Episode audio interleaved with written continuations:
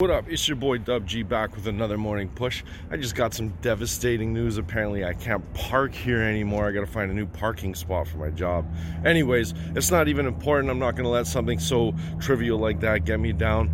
Um, today I am trying to be grateful for things like I already got them, and seeing as I have a new single coming out, I've been really meditating hard and focused on what success is going to look like for me after the fact. What's going to make this record successful? What does successful even mean to me? Woo, it's cold out here. Um, so being being grateful for things like I already got it, I know that, and I'm going to go meditate on it a little more, but I'm going to try to spit some quick rhymes for you from this track, all right? I'm trying to make some eye contact with everyone in the cloud that's ready to get loud with this pro sound, catch a natural high like that. It's profound, drowning in this eye contact. I'm trying to slow down, shake hands, kiss a couple babies. Anyways, that's all I got time for. I love you. I'll see you tomorrow, okay? Peace. Have a good day.